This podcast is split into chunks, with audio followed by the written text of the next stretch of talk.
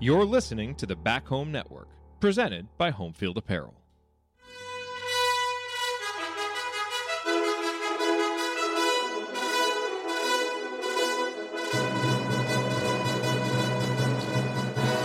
And welcome, Hoosier fans, to this week's edition of Assembly Call Radio, where each week we discuss the most important topics in the world of Indiana basketball. This is our 295th edition of Assembly Call Radio, and it is our 951st episode of the Assembly Call, recorded on the evening of June 15th, 2023. I am your host, Jerod Morris.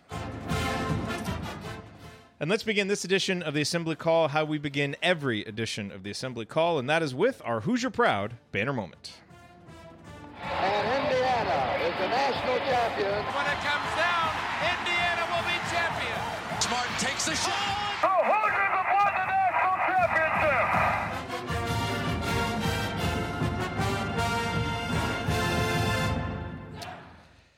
Well, this week's banner moment is going to sound very similar to last week's banner moment, which focused on the official visit of four star class of 2024 guard Jaden Mustaf. This week's banner moment occurred on Tuesday when five star lead guard Boogie Fland arrived in Bloomington for his official visit. And Boogie isn't the only top prospect to hit up Bloomington this week for an OV. Top 30 6'8 wing Tyler Betsey also arrived in the greatest college town on earth for his official visit, which was highlighted by this viral moment when Mike Woodson led his basketball campers in a We Want Tyler chant with Betsey in Assembly Hall.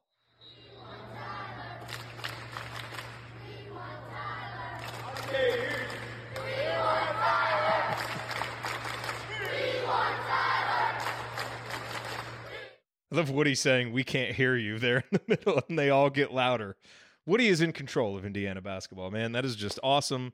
Uh, and look, it's always a good week when two top 30 players visit, especially when each of them seem to have legitimate interest in joining a program that has reemerged as an attractive destination for some of the most talented players in the country.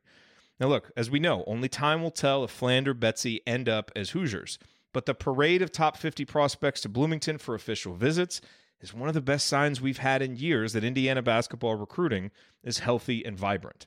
If the Hoosiers can just convert two or three of these official visits into commitments, the 2024 class has a chance to be one of Indiana's best recruiting classes in years. And nothing raises your odds of hanging a banner quite like stacking strong recruiting classes year after year. Mike Woodson did it last season, locking down the number 12 class in the country, and he did it again this year with the number 11 class this offseason. The momentum of these official visits has IU fans eyeing a spot in the top 10 for 2024. Here's hoping Boogie and Tyler liked what they saw this week. All right, now let me introduce my co hosts for this week. Andy and Ryan are both off, enjoying some well earned time with family, I would say. But here with me, fresh off of celebrating another anniversary with his incredible better half, Amy. He is a longtime high school basketball coach in the state of Indiana, the founder of Delphi Bracketology, uh, and a man who we know really knows how to celebrate a win over Purdue. Shafino! That's right, ladies and gentlemen. It is the coach. He remembers the days when a movie cost a dollar. Heaven help you if you ever decide to pop your collar. Play hard, but remember, fake hustle is a crime. He's the coach, and it's Tonsoni time. Coach, it is Tonsoni time. What's on your mind this week? Hi, it's been what four weeks since I've been on the show. I've been chasing, you know, Mrs. Tonsoni around. Uh, you know, we went over to Columbus, Ohio, for a golf tournament, and uh, saw saw a show at Butler uh, last Thursday night. So glad to be back. Tried to keep up, uh, you know, on social media. See a lot of pictures of hotel rooms with uh, player swag, uh, you know, and announcements of of which 2025 uh, commits or, or recruits uh, we have contacted on the first day. All that stuff, you know, I, I love, along with a few uh, welcoming uh, opening videos of workouts. Uh, so I, I was really you excited. love those, Coach. yeah, I- I've just been really excited uh, in in uh, my absence of the show to keep up with with those things. Well, on, on a serious note, two things really stand out for me. Number one, the importance of this summer workout. When you bring in seven new guys, we'll address this. There's a real good question uh, later in the show, and, and we'll address it somewhat in our minutes discussion we we've done a good job of bringing in some talent, but now the the melding of that talent uh, is, the most important thing and the biggest question mark going forward, and that's starting to take place now. Once everyone is back on campus, Coach Woodson can, uh, you know, get them in the gym, get them in the weight room, build that team chemistry, all of those things that are going to need to to compete. That's number one.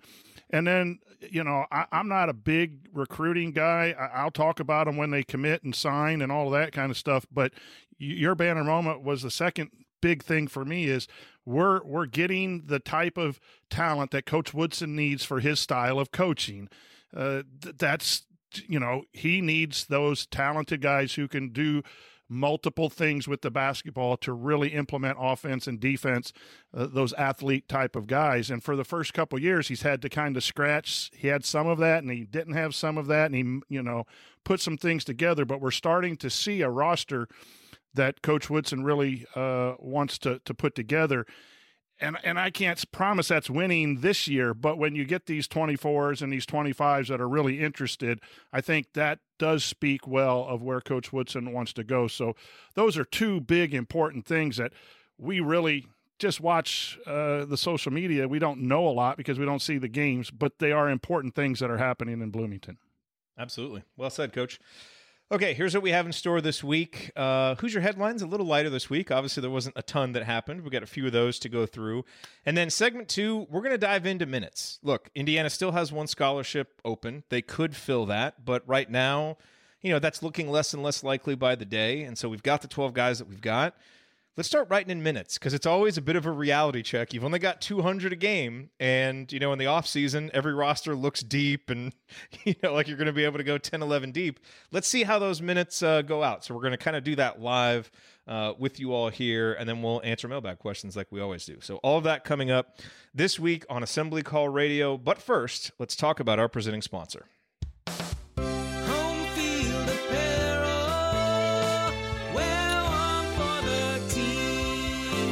This edition of Assembly Call Radio, just like all shows on the Back Home Network, like our friends at Doing the Work and Crimson Cast, presented by our other friends at Home Field Apparel, where they have the largest collection of vintage IU apparel that you will find anywhere, uh, with just so many logos that you know had just kind of been stuck in the in the dust bin and uh, weren't being used, and they go and find them and breathe new life into them, put them on real comfortable materials, whether it's a crew neck or a T-shirt or a hoodie and just create incredible apparel. And one of the best things about Home Field Apparel is if you've been to their website recently, you may think, well, I've seen everything that they have. Oh no, because Home Field Apparel is constantly updating. So as you all know, my wife is a Texas A&M Aggie, and they came out with a you know Texas A&M collection, gosh, last year sometime, and it's great, like you know all their collections always are. But I've been kind of waiting for a refresh, and they have one coming. I think that one's actually coming tomorrow, uh, and that's a great thing. They're always adding new schools. They're always refreshing the schools that they have. So there's always something new to go there. It's a reason why you should follow them on social media, subscribe to their newsletter. And then when you go to their website, if you've never ordered before, for that very small minority of you listening to this show that haven't ordered before, you can use the promo code HOME, H O M E, and you'll get 15% off your entire order. That's promo code HOME for 15% off. That's at homefieldapparel.com. Check them out, support them, buy from them, wear one for the team. Home Field Apparel. All right, Coach, what are you wearing? Is that a home field hoodie or is that another kind of hoodie? No, this is an old, this an old Indiana one. I was gonna say it doesn't. It's not popping off the screen like your home field hoodies usually I, do. I do think about you know I, I catch a lot of grief for the variety of schools that I had. I I had a, another university sweatshirt on prior to the show, I went back in the laundry room and grabbed an old sweatshirt so I would okay. not catch. If you're some, if you're live in the grief. chat, if you're live in the chat, what sweatshirt was Coach wearing? Let's see if anybody can guess the school. So guess guess what sweatshirt uh, or what team sweatshirt Coach was wearing. Um, all right, that's not well, so uh, easy. yeah, I know because there's a lot of them. There's a lot yeah. of them. Um, okay, so let's hop into some headlines here.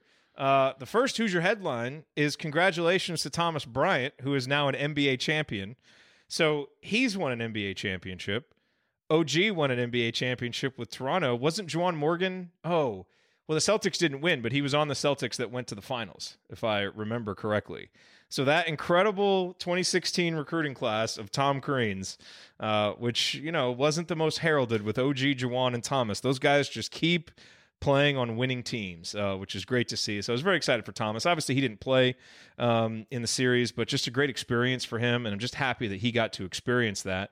Uh, it was also very cool seeing Jared Jeffries shotgunning a, a Michelob Ultra in the locker room. There was that one clip of Jokic walking by, and then Jared Jeffries just there in the corner shotgunning a Michelob Ultra, which makes me think that we need to create like just an Indiana sports meme, and just anytime something interesting is happening, we just you know, cut Jared Jeffries in there shotgunning. So, you know, Indiana wins a game this year, celebrating in the locker room. Jared Jeffries over in the corner, shotgunning a Michelob Ultra just a great uh, a great scene, but really happy for those two guys. Jared's been in uh, personnel front office role uh, in the NBA for a while, and so that was great to see. Coach, the other thing that was great to see, and I know you saw this because you uh, you liked the tweet that I sent. Did you watch the Nuggets parade? I, I didn't watch the parade. I just watched the clips that that came out, but uh, th- So, there were a couple one- great quotes. Number one, it was great that Jokic was there. I was very excited that he actually stayed and was there. It looked like he was having a lot of fun because that's great for the fans. My favorite part of the parades is always when the coaches let loose. So, and did you see after the game there was the awesome picture of Malone being held up in the air by Jokic's two brothers? It was, Yeah, great, it was a great did. picture. It reminded me of you.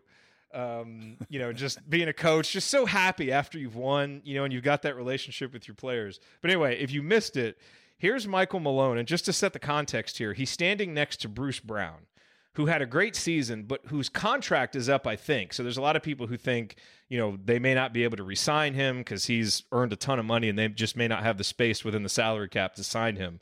So here's Michael Malone at the championship parade talking uh, with Bruce Brown standing right next to him. Is Brucey B going anywhere? Hell no. Hell no. Hell no. Hey, we running this shit back.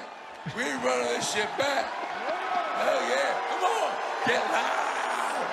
Get loud. So if you can't tell, he is he's absolutely hammered. And all I could think watching that was if coach ever won the NBA finals and was at the parade, that's what he'd be doing. He'd be taking up for his player, trying to get him a new contract and just hammered and having fun with everybody. It was great, but it was really it's a great I love watching winning, man. It's it's so great watching Yeah. those guys celebrate. You could tell his voice is hoarse from all you know all the games in the NBA playoffs and the whole Yeah. season, and he's probably haven't been uh, gotten too much sleep, and and whatever No. waking moments there there was some champagne and and, and some beer. Uh, there's nothing better better than winning. Um, And yeah, you know, and, it's, not just it's a relief actually as a coach. Uh, that that moment you win, it, it's a relief, and then the days after is when you really it hits you what you accomplished. But at the moment, a lot of times it's just okay, we did it. yeah. you know. Uh, but yeah, that was fun. And you know the other thing that that I think makes it special watching with the Nuggets is those guys have been together for a long time. And you don't often get that in the pros. We certainly don't get that in college very much anymore. You know, Jokic and Murray have been together for a while. You know, they drafted Michael Porter Jr. Malone's been there for nine years. I mean, what That NBA that coach sticks me. around? Yeah, nine years without Right. winning a title. So it was cool seeing. I mean, they've built it up and been through so much, and I think that you know that makes the the celebration even better. So it was great to see. I love watching that. Always fun. Yeah. Um, speaking of the NBA, you know, continued good vibes for Jalen and Trace. The draft is coming up. Um, I don't know if you saw, but Jalen was invited to the green room. And so he will be there, which, you know, obviously they only want guys in the green room that they think are going to, you know, get picked in the top 15, 16 picks. Um, so that certainly is a good sign for Jalen. And the expectation is that, you know, Indiana will have a presence there. Coach Woodson, you know, maybe some other coaches. I know uh, I saw Jeff Rabjohn's report earlier in this week uh, at Peegs that he expected there to be, you know, a good contingent of IU coaches, multiple coaches perhaps there. Um, so I know someone asked us if if Woody was expected to be there. I certainly think Woody is savvy enough to know how important of a moment that is to be there with Jalen. Uh, you know, I mean, it's it's great. Number one, just to celebrate the moment with the player because of everything they did together, but also, you know, recruiting is so much about photo ops and perception and PR and all of that. And you know, having Indiana back on that stage again with a guy getting picked in the lottery uh, is certainly going to be good for the program. So continue to hear good things about those guys and where they may be picked. The Hoosier Hysteria date was set. It will be Friday, October 20th. Uh, that is the same day as the football homecoming game against Rutgers, which is at 11 o'clock a.m. Uh, so more details to come about Hoosier Hysteria.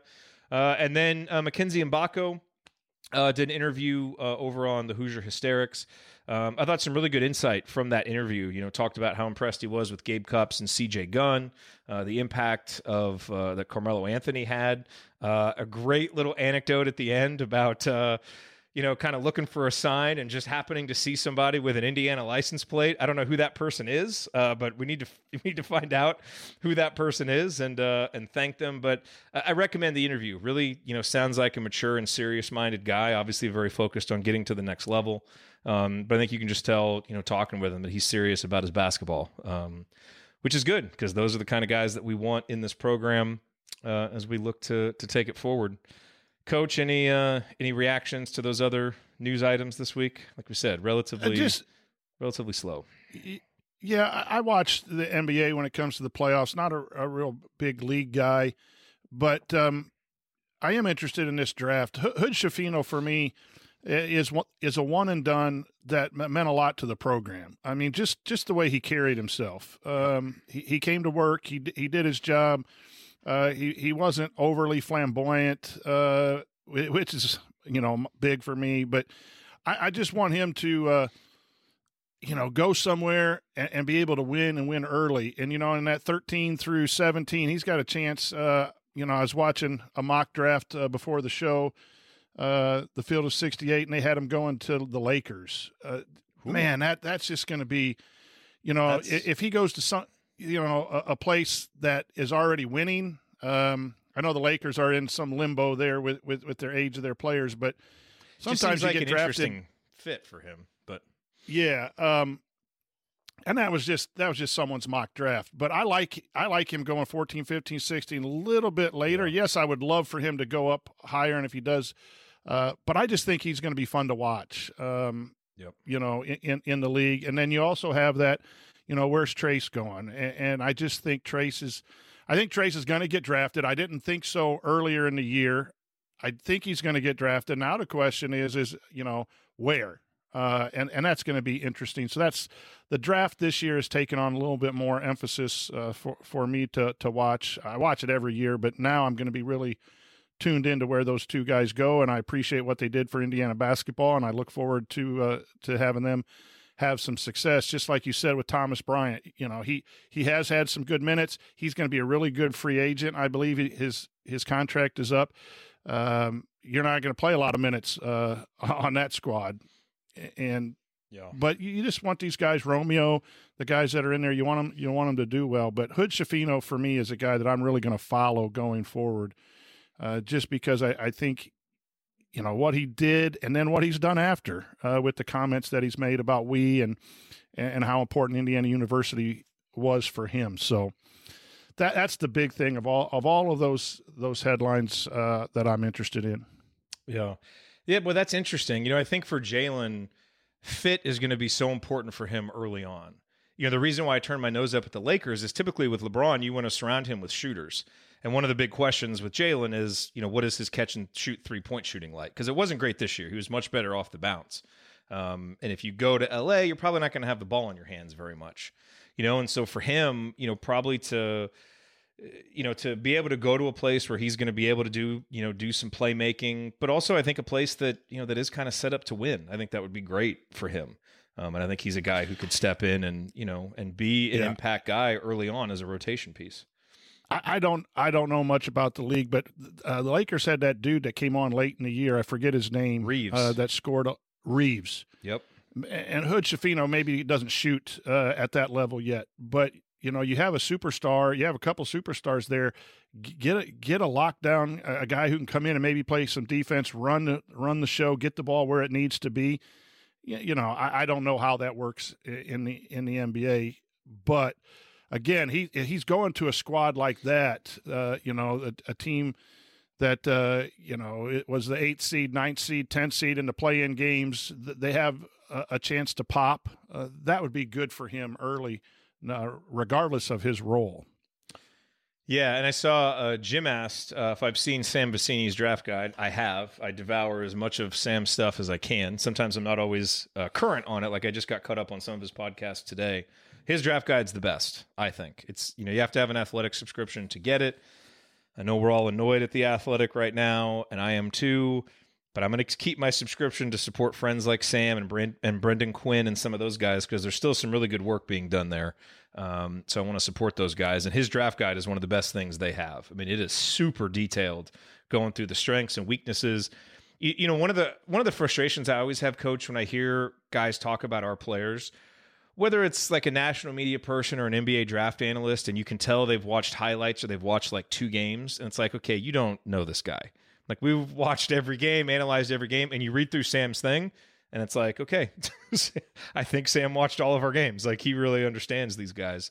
Um, and puts it in a context that what's interesting about the work Sam does is he's really good at putting it into the context of okay, here's what this guy can do in college. Here are his strengths and weaknesses. Now here's how that projects to the NBA.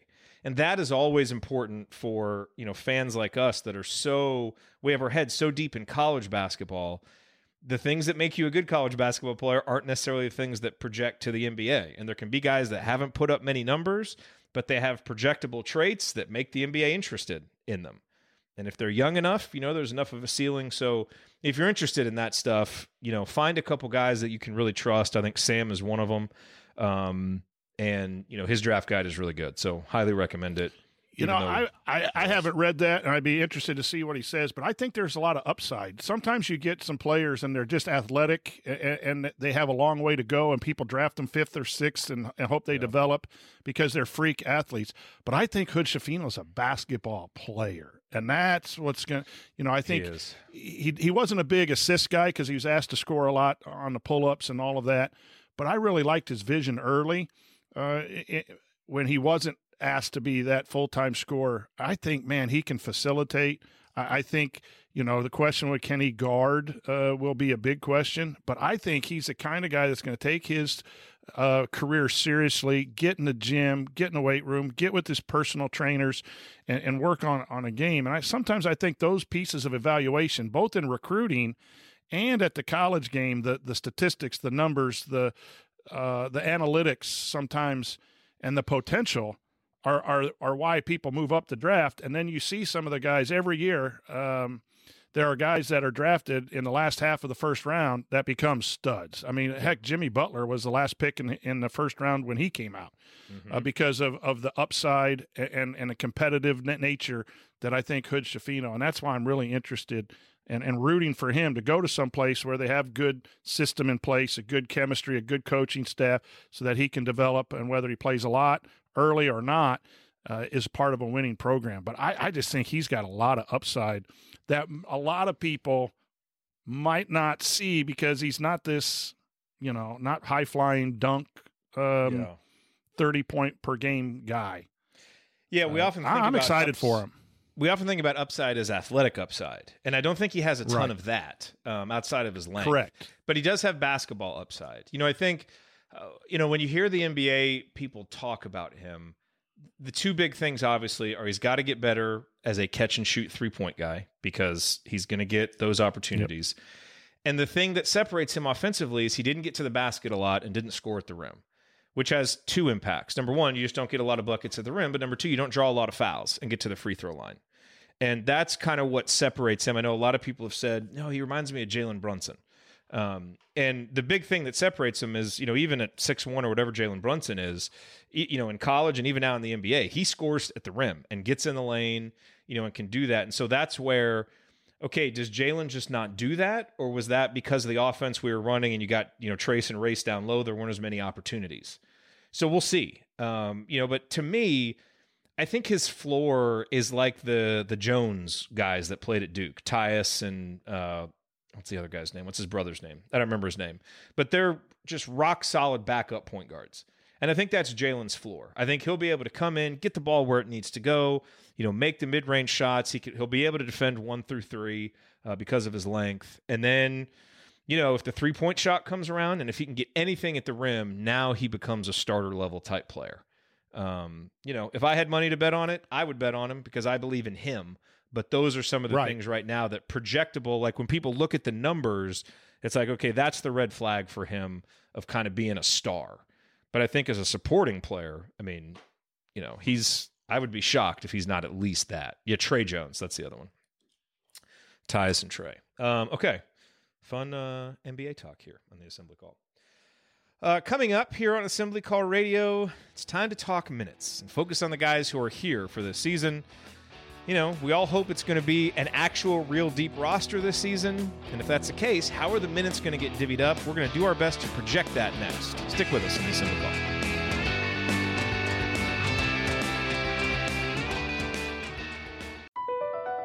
BP added more than $70 billion to the U.S. economy in 2022 by making investments from coast to coast. Investments like building charging hubs for fleets of electric buses in California and starting up new infrastructure in the Gulf of Mexico. It's and, not or. See what doing both means for energy nationwide at bp.com slash investing in America. As a professional welder, Shayna Ford uses Forge FX to practice over and over, which helps her improve her skills. The more muscle memory that you have, the smoother your weld is. Learn more at meta.com slash metaverse impact. All right. Hello to everybody who is here live. Always Great to Kansas. see y'all. What about Kansas? I was wearing Kansas. Oh, okay. You were wearing Kansas? I was wearing Kansas. Yeah, is I have gray sweatpants on, blue. I had some blue shoes. I went out for a walk. I matched. Did anybody guess Kansas. Kansas? No, I don't think anyone off the did. board. Yeah, Penn State. Now the Penn State obsession is over. Now, now it's no, Notre it's Notre Dame. for a couple of reasons. That's right. Um, I don't think I can announce it uh, quite yet. I'm not leaving. coach isn't leaving. No, we ponied up the NIL and kept coach around. Don't tell. We dipped into. but I do have a connection keep to the to the roster. I will once I get the the green light. I'll announce it. Then you So I'm pretty it. excited about a little Notre Dame basketball. I will say I don't get into the NBA regular season very much. You know, in part because it's we're so college basketball focused. Man, I love the NBA playoffs because you, you know the regular Yes. season. It's you don't know. I mean, look, you can't go all out for 82 games in an you know in an NBA season. And but man, when you watch the playoffs and the game plans are so locked in, and the best players in the world are not only 100% focused, but pl- I mean that game five between Denver and Miami was so Yep. physical, and they played Two great so coaches. hard. great coaching. I mean, and just incredible playmaking. I mean, just some of the Yep. playmaking that you see. It's unbelievable. I, you know, I thought you know Van Gundy had a great point. Miami really was relying too much on their role players. You know, they needed the the studs to step up, and that really was the difference. But it was just, it's fun watching players that good play that hard. It's so Yep. much fun. with a purpose. I got a question for Jen. Jen, didn't I send you a picture uh, that was somewhat similar to what Martha put out? The actual picture. I, I think I, I may have. I may have. Uh, Martha uh, was uh, photoshopped uh, my my picture on, but I think Jen, I did send you the actual picture where I joined in at at some point. Um, I went back and looked at it. I almost was going to tweet it out. It's it's just too embarrassing uh, to tweet out the actual picture of how I joined the shirtless brigade up in section 119. Uh, Jeff says, okay, I, I, I'm pretty sure Coach Marlowe is mocking me. He says, physical? 2023 physical, or do you mean 1988 physical? I miss the old days. Here's what I will say.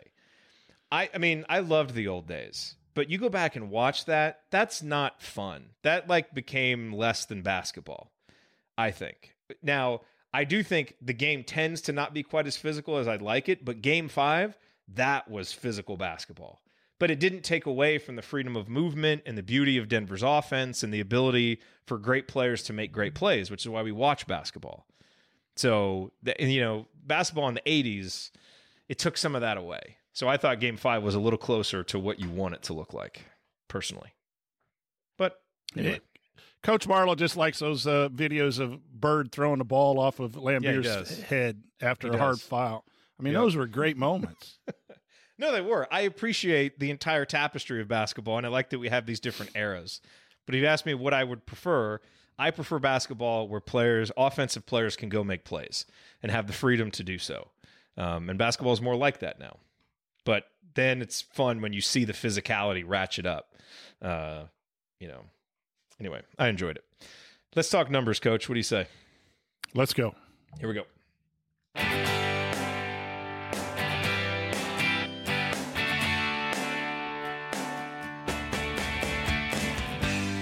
This is Lily King. I hope you enjoy the show, but ask yourself do we really need this much basketball talk for a swimming and diving school? Where do you think the candy stripes came from anyway? Go Hoosiers! I always love that one as we sit here on June 15th with another off-season episode. Thank you, Lily. Uh, welcome back to the Assembly Call. I'm Jerod Morris here with the coach, Brian Tonsoni. Did want to remind you guys, uh, we talked about this last week. Uh, we have started a premium email newsletter. It's kind of uh, it kind of like fills the gap between our uh, free weekly newsletter, the Six Banner Sunday, and then what we do in the community because we had a lot of people who you know wanted to get Tony's IU film room content and some of the other data deep dives that we do, but didn't necessarily want to be community members, and so we decided to you know kind of launch this. Uh, email newsletter as a test and see if people liked it. So far, the response has been great. Um, and so our two week launch phase, where we're opening it with a 20% discount, uh, it's going to end tomorrow. So you still have time to get on there. Uh, the URL is iufilmroom.com. Weekly newsletter. It's either me or Tony. Who knows? We might get Coach in there uh, one of these days because his Coach's Corner stuff inside the community is great. Um, but it's essentially just a way for us to you know, nerd out with you a little bit more about basketball and, you know, go over some more advanced concepts, um, you know, dive into the data uh, and just really try to help us all, uh, you know, view and enjoy Indiana basketball with a bit more insightful and informed eye. Um, so that's what we try to do. So anyway, iufilmroom.com. Uh, you can get signed up. That 20% discount will last for as long as you're a subscriber. Um, and we're, you know, going to keep it going. It's going through the off season. Obviously, it'll kick into even higher gear during the season. Uh, but iufilmroom.com, we'd love to have you as a subscriber on that newsletter. Uh, if you're already a community member, you, that's already included, so you don't need to worry about it. It's just for the folks who, you know, who aren't community members. All right, coach, let's talk minutes. Um, because one of the things we always get into in the off season is you start we start just tossing out projections and all this stuff and you know it's kind of easy to say like so and so is going to get all these minutes but there's only 200 of them to go around and when you actually start putting the numbers in the spreadsheet or you know pencil to paper those minutes go away quickly when you're trying to project for 9 10 11 guys which you know right now based on the roster that we have we are um, and it's especially interesting this year because there's a whole lot of minutes up for grabs. You know, last year we had a pretty good idea that Trayce was going to play a lot. you know, we had a pretty good idea that X, if he was healthy, was going to play a lot. You know, Miller Kopp and some of the other guys. And so you look at this, and, and these are the minutes Indiana is replacing, and these are based on percentages of minutes played. So Trayce is gone. He played 78.7% of minutes. Jalen was 75.2%. Miller Kopp, 75.5. Tamar played 50.7. Race played 49.5. And Jordan Geronimo played 23.6% of minutes. That's a whole lot of minutes to replace with some returning guys and a whole lot of new guys as well. So we're going to do this kind of collaboratively here and test something. We've got a little spreadsheet set up. It's all ready to go here as we add minutes to subtract from 200 until we get down to zero. And we're going to try and figure this out. We would like your input in the uh, chat mob. Uh, and coach, we're going to try and assign these minutes. It's got to equal 200 and kind of give our best guess right now based on how this is. And we should be clear we're going to assume no injuries. You know, knock on wood. We're going to just assume full health for everybody um, because otherwise it just makes this uh, exercise impossible. Um, try and figure out this minutes per game. Any uh, kind of overview thoughts from you before we dive into it? Yeah, I, I, think one of the things as a coach you try to do is you want your best players to play a predominant amount of minutes. But one of the major cons- uh, consideration is what is the optimal amount of minutes that they can play well. Uh, you know, you may want someone out there 32 minutes, but they're really better playing 26, 27, 28. Uh, and then the other big thing is what combinations of players are you interested uh, you know, we saw the first year we had the mass subs, uh, the five man sub thing, and then you know, if you do that, what's your second unit going to look like? If you're going to go more of a substitution uh, player by player, what combinations uh, really work and how does that fit in into minutes? And you can do it by player, like we're going to do it tonight, or I, I did that. And then I also did by position, like there's 40 minutes for the point guard if we go traditional i know positionless basketball but there's 40 minutes for the two guard 40 for the three 40 and and who gets that because you may have someone like uh, Mgbako who goes down and plays some four uh, in some lineups. So yeah. there's a lot of things as a staff, and, depending on what this is important for the staff, sometimes that you really structure. Some coaches really structure that. I think you see that more in the NBA. Uh, I've been a part of programs in high school where we did that. We knew at the four minute mark this guy was going in. At the six minute mark, this guy was going in. There are some that just go totally by feel. Here's the starters. If this guy looks tired or struggling, I'm going to go here. This guy first, this guy second, this guy third, and you go by feel. So th- th- all of those things are going to um, affect the, the the minutes played. But ultimately, you want your better players playing more. And then the other thing overview is you do have some young guys that you want to develop, and there's nothing better than developing them during game time. But you got to win and you got to get to the tournament. So this is a great exercise. It's fun. It's difficult. Uh, I've spent many uh, days uh, when I should be teaching etching out minutes, uh, and it's not easy. So let's have some fun trying to figure it out. But those are some things I think as a as a leader of a program, you got to try to think how many minutes is Xavier going to play, and, and and how many can he be efficient at? Um, those are things that I I will take into effect in this exercise. Yeah, and he's the clear place to start. And so we'll start with him in just a second. The only other thing I want to say, again, just to set the stage, you know, minutes fluctuate obviously based on the competition that you're playing. So, for example, you know, you look at X's averages, and I think most IU fans would be surprised to know that over his last two seasons at Indiana, X has averaged 27.2 and 25.2 minutes per game. And a big part of the reason for that is because in some of those non conference games, especially last year, he didn't play very much. He played like 15, 20 minutes and they got him out. Now, he averaged 30.6 minutes per game in Big Ten games. So, you know, we're kind of doing this as, you know, what is the, uh, you know, kind of general average going to be, um, you know, looking, you know, taking into account the fact that, you know the starters may not play as much early, but then you know those minutes, the rotation might tighten uh, a little bit later in the season. All right, let's start with X. Uh, and so, coach, just for context, I gave you those numbers last year 27.2 uh, and 25.2 the year prior. Uh, but overall, has played you know around 31 minutes in Big Ten games. Let's start there because I think he's kind of got the clearest role of anybody. How many minutes are you uh, penciling in for X? I, I think he's got to be around 30. I, I, had him in, in two different versions, 30 and 32. Yeah. Um, he's your main point guard, uh, a veteran player. You have a rookie behind him who's going to be good. But uh, Hood Schifino averaged 33 minutes last year, I believe I looked at over the whole year, and even probably more down the stretch as the lead point guard. And I think Coach Woodson uh, really runs a lot through his point guards and gives them a lot of – you know decision making and play calling and things like that. Yep. The reason this goes down is is you know he's been out a year. Uh, does he get in foul trouble early in the season until he gets going, and then his average will fall by the end of the year? Uh, foul trouble uh, with, with yep. him. I think we saw that in his first year some. But if I'm running this team, I want him out there 75% of the minutes. Yes, and without a doubt, there will be games where he plays 35 or 36 because he's right. healthy, he doesn't get in foul trouble, and Indiana needs him in a big spot. You know, so there will be those games, but I agree with you. Um, 30 is where I was at with X when I kind of went through this exercise. When you take into account some of those early season games, inevitable foul trouble, and maybe just the game or two when the coach needs to settle him down and sit him down for a few minutes because we know that's you know part of the X experience. Um, so I'm going to go with 30. Now here's where it starts to get challenging. Let's go next to the guy that you think is going to have the second most minutes on the team. Who do you think that's going to be? Okay, so so really, when I prepared for the show, it comes down to two players. Uh, well, there, there's actually three, but I'm going to go with Mgbako. I know he's a freshman, and and that's why he might not be the, the second highest minutes. But if he's a top ten player in his class, and he can play that three and he can produce, I think you're going to try to get him as many minutes as possible. Uh, but I th- also think the four and the five spot with Reneau and Ware, uh, those guys uh, also.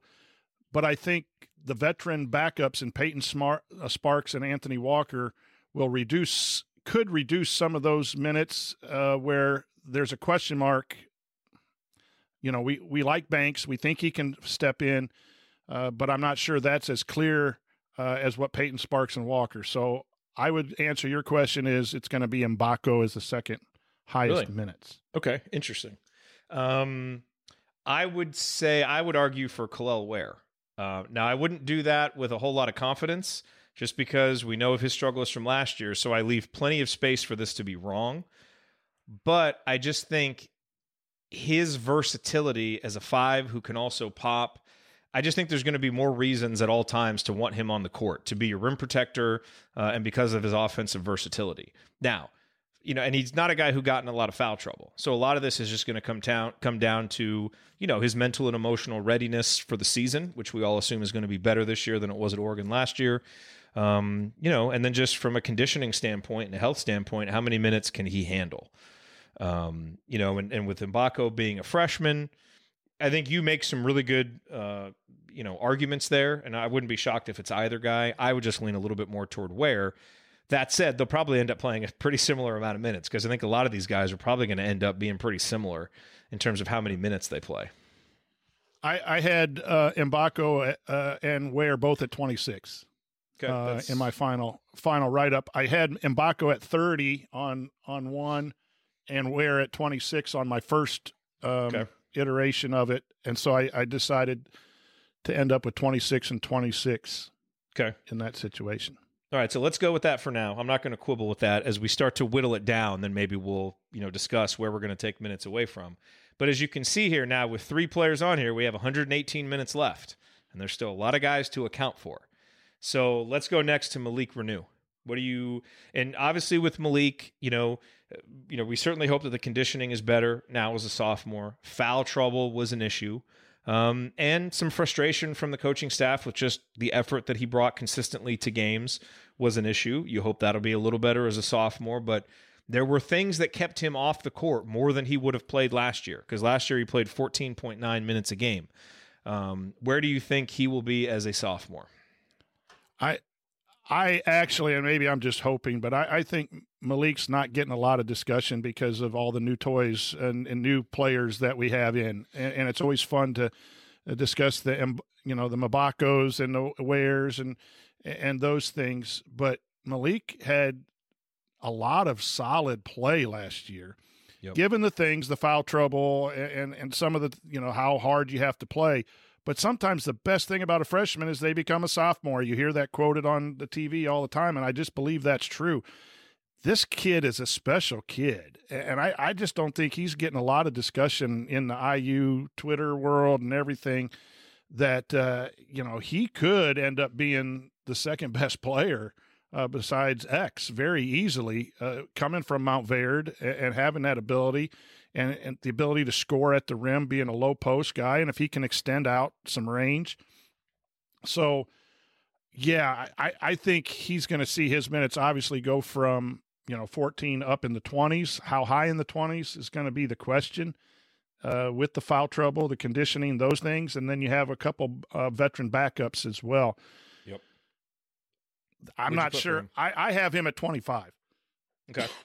That's what I had too. When I originally did this, I had he and Ware both at 25. I kind of Yeah. think that may be a little high for Malik, um, just because I of agree. all those issues we said, and the fact that you know Payton Sparks is like a ready-made guy to step in for him. So I think there's a lot of reasons to think this could be closer to 21 or 22, and we'll come back to it if we run out of minutes. Um, because I, I think we'll be hard pressed to get Mgbako at 26, Malik at 25, and Kel'el at 26, like we have right now. Um, maybe that's the case. We'll see how this goes. That's why this is fun to do. Um, but I can definitely see an argument for I. I think it'll be really hard pressed to get higher than that, um, just because you don't often see you know bigs of that size playing you know huge minutes on an average basis. There will probably be games where he plays 32 minutes because he's on and other guys have foul trouble. Um, but I, I could make an easier argument for him to be closer to 21 or 22 than bumping up to 28, 29. So 25 seems like a pretty good sweet spot for now. Um, let's go to Trey next because I think if Indiana had a game tomorrow, I think we all agree Trey would be the starter um, in that fifth spot. I think he's earned it. I think he would be the best option for it right now. Uh, minutes wise, Trey's minutes are interesting. As a freshman, he played 19.6 minutes when people really didn't think he would have that big of a role. Then in his second season, he played 20.8 minutes per game. Uh, and then last year, it jumped all the way to 27.7. And obviously, a big part of that was X's injury. Um, and so essentially, with X out, you know, and, and Tamar struggling some and, you know, CJ struggling a little bit as a freshman, you know, it was basically Jalen and Trey, you have to play as many minutes as you can handle. Uh, don't get in foul trouble, don't get tired. Um, and so he played a ton of minutes. I think in an ideal world, we all hope that Trey is maybe a little bit closer to the minutes he played as a sophomore than the minutes he played last year. But what did you put for Trey's minutes? I, I have him at 25. I, I think the coaching Wow. staff trusts him. Uh, and, and again, you want your best team to play the most minutes. Now, what combination of minutes? And if there are something when we go through this exercise and need to take away minutes, he's probably the first player that I'm going to go back and go down to, you know, uh, 22, 23. Um, but Trey Trey helped Indiana win basketball games last year, get a four seed as a starter, averaging 27 minutes a game. Um, I think those numbers are coming down because of of the depth and the need to play, but we don't know about Gabe Cupps as a collegiate player. We don't know the progression of CJ Gunn to get 18, 19 minutes. We don't know Caleb Banks. We don't know. Like I think Jakai Newton can come in and play, but how much? So we don't know. And I think Coach Woodson is a guy who trusts his guys. And, and as young guys, you really got to earn some time. And that time is going to be limited early until you get your shot and prove that you you can. And so that's where it goes back to how many guys are you playing? You know, I don't I don't see Indiana as a hockey substitute, the second five. I don't think we're that deep where you can just sub in the second five and and play them eight minutes a, a half uh, that way. So yeah, I I don't I see Trey's minutes decreasing. I just don't know how many. So you know, That's a good and my argument. math might be off a little bit too. So, but I think twenty three to twenty five for Galloway. I mean, his floor is 20. There's no question. I think if you're penciling him in for less than 20, you have not been paying attention to Indiana basketball for the last three years and how much Mike Woodson, you know, values what Trey brings to the table. Um, you know, and the other thing, I know, you know, Trey's three point shooting improved last year. It was limited in terms of the t- the amount of, of shot types he was comfortable with. He was basically just an open catch and shoot guy. Can he become a guy who hits at a high percentage with a hand in his face? Can he do a little more off the dribble? Can he shoot on the move a little bit? These are all things we haven't seen. But given that he made such a big leap last year while recovering from surgery as well, maybe with a full healthy offseason, we can really see him, you know, take another jump. Because if he's doing any of those things, I mean, if he is, you know, shooting threes like he did last year at a higher volume, well, now he's playing just as many minutes as X, you know. But the thing with Trey is sometimes you need more scoring punch than what he will give you because the scoring has been inconsistent. And there are some defensive matchups he struggled with, you know, and so just that, um, you know, some of those struggles are why it's a little lower. I was a little lower here, and maybe I'm just giving too much credit to the bench. Um, but let's roll with what you have. Um, you know, because again, I think Trey's going to be a guy when it gets into Big Ten play. Coaches play who they trust, and coaches just trust Trey to give them a great effort every time and be in the place where he's supposed to be, and they'll deal with some of his struggles because he does all of those other things, and you can really count on him. Yeah, and the thing too is, as the bench develops, then you could, you know, like I, I can see Mgbako's minutes dropping one or two minutes. I can see Reneau's going down to twenty two, maybe. Uh, if if the depth is there and there's not a big drop off, then you can, you know, you can balance the, the minutes a, a little bit. I just think going in, Woodson has shown that he goes with his guys uh, predominantly, and it, you know, we saw that with Geronimo. Once Geronimo started struggling, he didn't get much you know, most of his minutes were early in the season, and then all of a sudden down the stretch, he didn't really really play an awful lot. So, um, All right. So Yeah, that- before, oh no, finish your thought, Coach. no, go. That's fine. I'm we're ready. All right, so before we start doing Cupps and Sparks and you know CJ and Caleb and, and these guys that we expect to have prominent bench roles, let's talk about Jakai and Anthony Leal.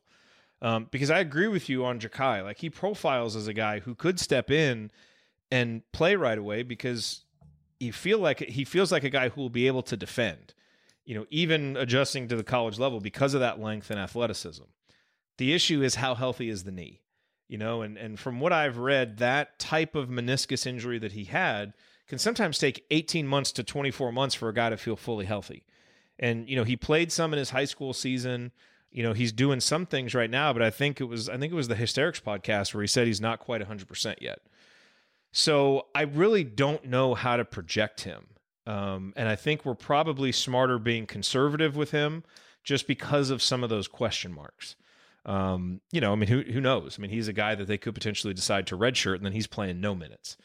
And then you know, Anthony Leal is a guy now entering his fourth season that we all love and appreciate everything that he brings, you know, to the um, you know, to the program. But you know, last year was his lowest in terms of minutes. He played two minutes per game. Um, you know, and only appeared in seven or eight games, I think. So it probably doesn't make a whole lot of sense to pencil him in for a big minutes jump, given you know the amount of talent that's in front of him right now. Obviously, if there's injuries and you know guys aren't available, he'll be ready to step in. But I don't know that it makes a lot of sense to to put a big jump for him. So, what do you have for those two guys before we jump into the other guys?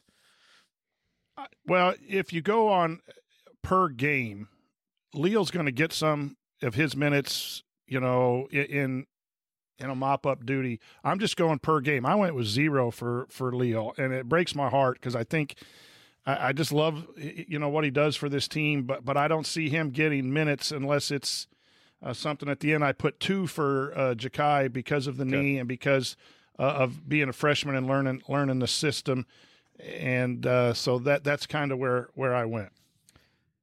Out of respect for Anthony, we're going to make it one, um, and. I say that you know that doing it based on a percentage is actually better if you're looking over a full season because again, like the minutes that we're going to get against Kennesaw State are going to be different than the minutes when we're playing at Purdue. you know, so you got to right. take some of that into account. So you know, Anthony is going to, you know, we'll we'll put the one in there because he will get you know some mop up duty and some of that stuff. You know, I know some. boy, would we in, love for love to be wrong on that? Yes, oh, like, no question about absolutely it. love for him to to have developed and, and, gotten good graces with Coach Woodson and hit threes and, and step in, you know, that that would be great to be absolutely brutally wrong on that. We're just going off of what we saw last year. Um, I, I, don't think uh, you know he, has got to make a big jump in order yep. to, to get on the court. And I'm with you on the on the conservative view for Jakai. I know you know like you know I see people six five minutes. I'm just that's another one. I hope to be wrong on that one because if we're wrong, that means that he's fully healthy and ready to go, and so hopefully that's the case. So we're kind of splitting the difference here between if he plays, you know, zero and just isn't available all season, you know, and and and you know, kind of being a guy like CJ was last year, you know, kind of low on the totem pole, but come in for some energy um, every now and then. You know, CJ played 7.5 minutes per game last year in the games that he played in, in 21, 22, however many it was. Um, so that might have been a role that Jakai would fill, but we're just taking the conservative approach. All right, coach, we have 65 bench minutes left for Gabe Cupps, Payton Sparks, Anthony Walker, CJ Gunn, and Caleb Banks. I think of those five guys, Gabe's role is probably the most easily projectable um, as a backup point guard and secondary ball handler. What do you have for him? Um, I, I think my math adds up. We'll, we'll see. I have um, Cupps getting twelve. Okay. Yeah, I, just to I, give a I little... broke it down 10, 10 for Xavier, and then two, when Xavier and Cupps are out there together in in some sort of situation, yep. at times they might run two two point guards, um, and that takes care of the point guard. and yeah, yeah, yeah. I think that's pretty good. You know, Rob Phinisee played eighteen point three minutes per game in Woody's first season, and you know, and he played a similar role in terms of being the backup point guard. The difference there is Rob was also in some closing lineups because of his defense. And so I don't think you'll see Gabe get that role. You know, he'll get the the guaranteed minutes in the first half as the backup point guard. And then the rest of it will be based on game flow. You know, if X is in foul trouble, he'll get more. If he happened to play great in the first half and they want to roll with two ball handlers because they want to get X off the ball more, um, which I do think we'll see some, um, they'll play him. I think I was right around 12, so I think that's fair um, for what we'll what we'll see from Gabe. Um, where do you want to go next between Sparks, Walker, Gunn, and Banks? We got 53 Um, minutes left to divvy up. I'm going 13 with CJ. 13 with CJ. All right. Uh, that's that number. I think may strike some people as low. Why are you going low on CJ? Well, I, I think that's an increase that doubles his minutes from last year, Yep. and and we just don't know yet. Th- This this number, if this number is 18 or 19, he had a heck of a summer and has calmed down his feet and, and, and his quickness in his shot. And, and he only shot 11% last year. He's got to be able to shoot in the mid 30s, low 30s to mid 30s. I believe he can get there. I'm a big believer in both CJ and Banks, uh, but they played when they were needed for an energy. A lot of times with CJ and Caleb come in and provided some energy. They really didn't have a major, major role last year. That's a big step up to be uh, the top. I, I think CJ and Caleb will be the top two guys off the bench. I just think the the first five are going to get those minutes. Uh, and so when you look at CJ, you get six minutes in the first half and seven in the second. Those are productive minutes. Uh, and again, I, I, I kind of hope that goes up for he and, and Banks because that means we're we're a whole lot better. So, you know, you can kind of look at him stepping into the Tamar role a little bit. And Tamar played 50.7% of minutes last year. Again, all of the minutes numbers for the backcourt guys are skewed because of X's injury. If X had been healthy the whole year, Tamar wouldn't have played that many minutes. Um, I think he probably would have played closer to what you're projecting for CJ. So, you know, I've probably been driving the CJ Gunn sophomore breakout hype train as much as anybody. Um, but I, I think my actual expectations are closer to what you just said. Um, you know, I think the the ceiling, like the the idealized version of this team, is CJ just takes off, becomes a reliable shooter. You can put him into the starting lineup, and Trey can become your sixth man. I mean, if everything goes perfect, I think that's the perfect scenario. I don't know that CJ is going to be ready for that as a sophomore. Um, and he's going to have to be really, really good to supplant Trey. That's why it's like the ideal version. I think what's more likely is hey, if CJ can give us 12 to 13 reliable minutes, you know, hit two or three, you know, maybe not hit two or three every game, but he can come in there. You know, he's going to be a guy who can provide that offensive punch and we can rely on him to shoot 35%. That'd be a big role. Because when did Indiana play its best last year? In a lot of games, it's when Tamar came in and provided that punch off the bench. And that's what Indiana needs CJ to do this year. So I believe in the shot. I think he's going to be at a minimum in the low 30s because um, that's what the history of guys with his statistical profile has told us.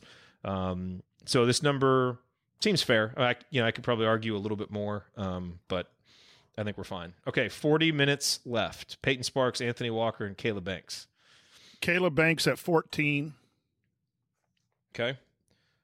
Uh, I'm guessing the reason why you're a little bit, and again, it's a one minute difference, but I'm guessing the reason why you're giving him the advantage is just a little more certainty about who he can guard and being able to guard more positions. Yeah, I think he- uh, Banks and Mgbako are going to have that three spot if if that's where they can play. You know, there's some questions out there whether uh, Mackenzie is more of a four, and then you got a log jam with Ware, Reneau, and and, and Mgbako. But I think he's going to be pushed into that spot. Um, you know that three spot, A- and I think that's where they've developed Banks. And so you take the 26 from Mgbako and the 14 for Caleb Banks, and that's 40 minutes at the at the small forward spot. And then that's just going to fluctuate, right? If if Mgbako's not as ready and he gets 22, 23, and Caleb has that, you know, I, yeah. So I think he just fits right in there. CJ gets 13. If you if you go up to the guards, there's a little bit um, of with Jakai and Anthony. I do think they'll play three guards sometimes, uh, and Banks and Mgbako will be on the bench, and that's when CJ Gunn may get a, a, a little run at the Mhm. three, or Trey can play the three too. I think that's an option as well. But I Yep. think Caleb and CJ, the minutes look low, but they're your top two bench guys. And, and then When it- Gabe Cupps, as you said, is a designated backup point guard. And then you got uh, those are your two guys at, at, at the wings that are going to come in. Whoever's playing the best is going to get a little more run. Uh, if they're playing better than the starters, the starter minutes are going to drop down, and then you have two uh, fours and fives and Walker and Sparks to divvy up the rest of the minutes coming off the bench for your bigs. Yeah.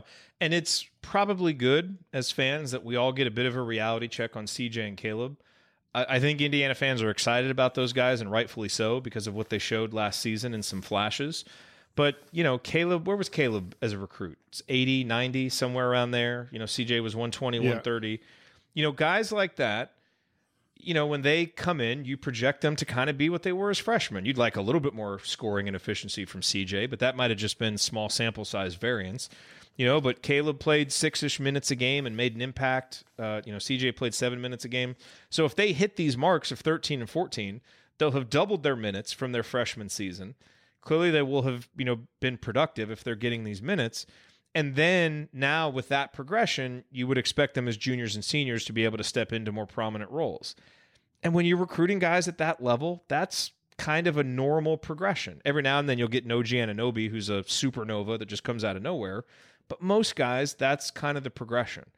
And so I know when I'm doing these, my gut reaction is always, man, that feels too low for CJ and Caleb. I want them to get more minutes. But you know, our desire as fans for them to develop isn't going to speed up the process, you know? And so I think this does represent kind of a fair progression. And it would not signal that, oh, these guys aren't ready to be guys. This would actually signal the exact progression you want from recruits, you know, from that ranking range, basically. Okay, 26 Absolutely. minutes left. Give me your numbers on Payton Sparks and Anthony Walker, and then we'll break them down. Well, we got some minutes to adjust here because I, I had both of them in the 10 minute range. So Okay. that leaves us some six minutes to play around with. Ooh, okay. So you had both at 10 Yeah. And if we're going to go up, I would go up on Payton on Sparks. Yep. Sparks uh, at the five spot um, because I think Ware and Reneau both can play the four. Uh, I, I think you'll see some Ware Sparks combinations. I, I think uh, Walker is that veteran presence coming in uh, to to play. You know, five minutes here or some foul trouble, uh, and he really is valuable for those times when Reneau plays twenty minutes because of foul trouble, and you got that veteran Walker to go in and play for him. Um, but that's just a guess. It could be the other way around. Mm-hmm. Uh, but I think those guys are going to get uh, that type of, of run. You could go 13 and 13, and then every bench guy is within 12 and 14 points or, or, or minutes. Uh, No, or I- you could add to CJ Gunn uh, some minutes there with a six left over. So, on Sparks, and again, just for context, um, in terms of how Mike Woodson's uses backup center, Durd played seven minutes a game and Reneau played 15 minutes a game. Um, and obviously, Reneau can do a whole lot more stuff than Durr, and Sparks can do a whole lot more than Durr. So he'll play more than that. Um, you know, splitting the difference puts you there around 11, 12. I would go with 12 for Sparks. And again, I know I'm kind of high on him, um, but I just think there's going to be some nights in the Big Ten with a team this young where you're going to need a spark, no pun intended, and he's the kind of guy who provides it because he can go get easy buckets and he's going to make hustle plays. Um, so I think there's going to be games where he plays six minutes, and I think there's going to be games where he plays 24, and he plays so well that I keep him on the court because he's scoring and doing well. It's a long season. You know, we know all those games happen. So I would actually be okay. I would actually bump. No, we'll, let's keep him at 12 for now. Walker last year at Miami played 10 minutes a game. The previous year he played 14 minutes per game. Um, and that's on you know good teams that competed at the top of their conference and made deep runs in the NCAA tournament. Um, so So maybe I'm low on, on him, though. no, I mean, I think that's probably about right. You know, if you wanted to split the difference between his two seasons, it would be at 12. But it's, I mean, I, I actually think most fans would probably have that number lower um, because I think it's a little bit, he's not the guy that you easily pencil into lineups just because we're not familiar enough with his offense yet. But again, you know, we, we have to recognize the reality of the season. It's a young team with a lot of new parts. And what does Mike Woodson always default to? He always defaults to experience. He always does. And he's going to have to adjust that this year because Mackenzie Mgbako did not come here to sit on the bench. And, you know, if you've got, you know, if you're not playing Kel'el Ware, you know, what are you doing?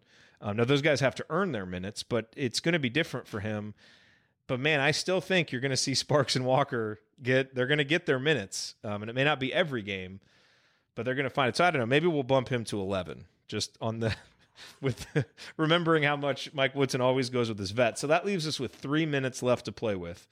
We've got X at 30, Trey at 25, uh, uh, Mackenzie Mgbako at 26, Reneau 25, Ware 26, Cupps 12, Sparks 12, Walker 11, Gunn 13, Banks 14, and then Newton with two and Leal with one. We've got three additional minutes. I would probably give the, I'd probably bump X up one minute um, because I think he's going to get as many minutes as he can handle. Um, and then where would But I, you I think you could probably, you could probably, if we did this, take one, take a minute away from Trey, Mgbako, Reneau, and Ware. And that's still 75. Isn't that uh, 24? What's that? 60. Wait, did you say take a minute away from them? Yeah. Well, we have Go three minutes to 24, play with. 25, 24, 25. Yeah. And then, then you add some to the bench guys. Well, I don't. I mean, I don't. If you, th- if we're, if we I think mean, we're low on the bench guys, I don't or are think we fair that, on the bench I don't guys? think we're that low on the bench guys. I mean, I think we're within range where we just need to add these three minutes. Um, so go one Xavier Johnson, as you said, Yep. and then add two to Jakai. mm, let's let's stay conservative with Jakai. Maybe it's CJ and Caleb that we add the minute that we each give one more minute to, or Gabe. I, I'm I'm fine You with that. make, and, and this is where we're at here. You got two minutes left. I mean, we're guessing on something that's going to happen in four months, so we're not going to come up with the actual answer. Um, but I think the purpose of the exercise is just to kind of see how this all breaks down. Um, you know, it doesn't always come out as simply as you think. Um, let's just add one to each of these guys just to make it official. So there we go. There's our official assembly call minutes projection uh, for the season. By the way, Coach Marlowe has demanded that we can't take minutes away from Trey in the chat, um, which is probably smart. if you're ever going to add minutes to a player, in, in it's a pretty safe bet to just add him to Trey. But I will say because this- he finds a way to get him. Jerod, for, for our listeners, if you have some downtime and want to do some research, go to a variety of the top 20 um, teams from last year and just pick random teams and go to their statistics page and look at their average minutes. And, and you'll see, you know, that most teams run seven, eight guys strong minutes, and meaning 15 or more. And then your ninth guy is going to be anywhere from 10 to 15. And then below that, that's six, seven, and eight.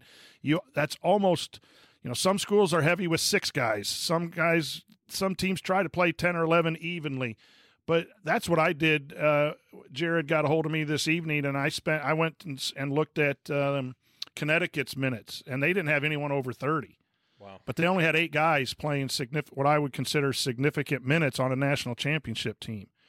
And then uh, I, And I went and the looked at the season Indiana's averages. minutes. The season averages aren't always indicative of how the team's going to play in March. right, Those two things are different. If you were telling me to But project the NCAA you- tournament, this exercise would be a lot different.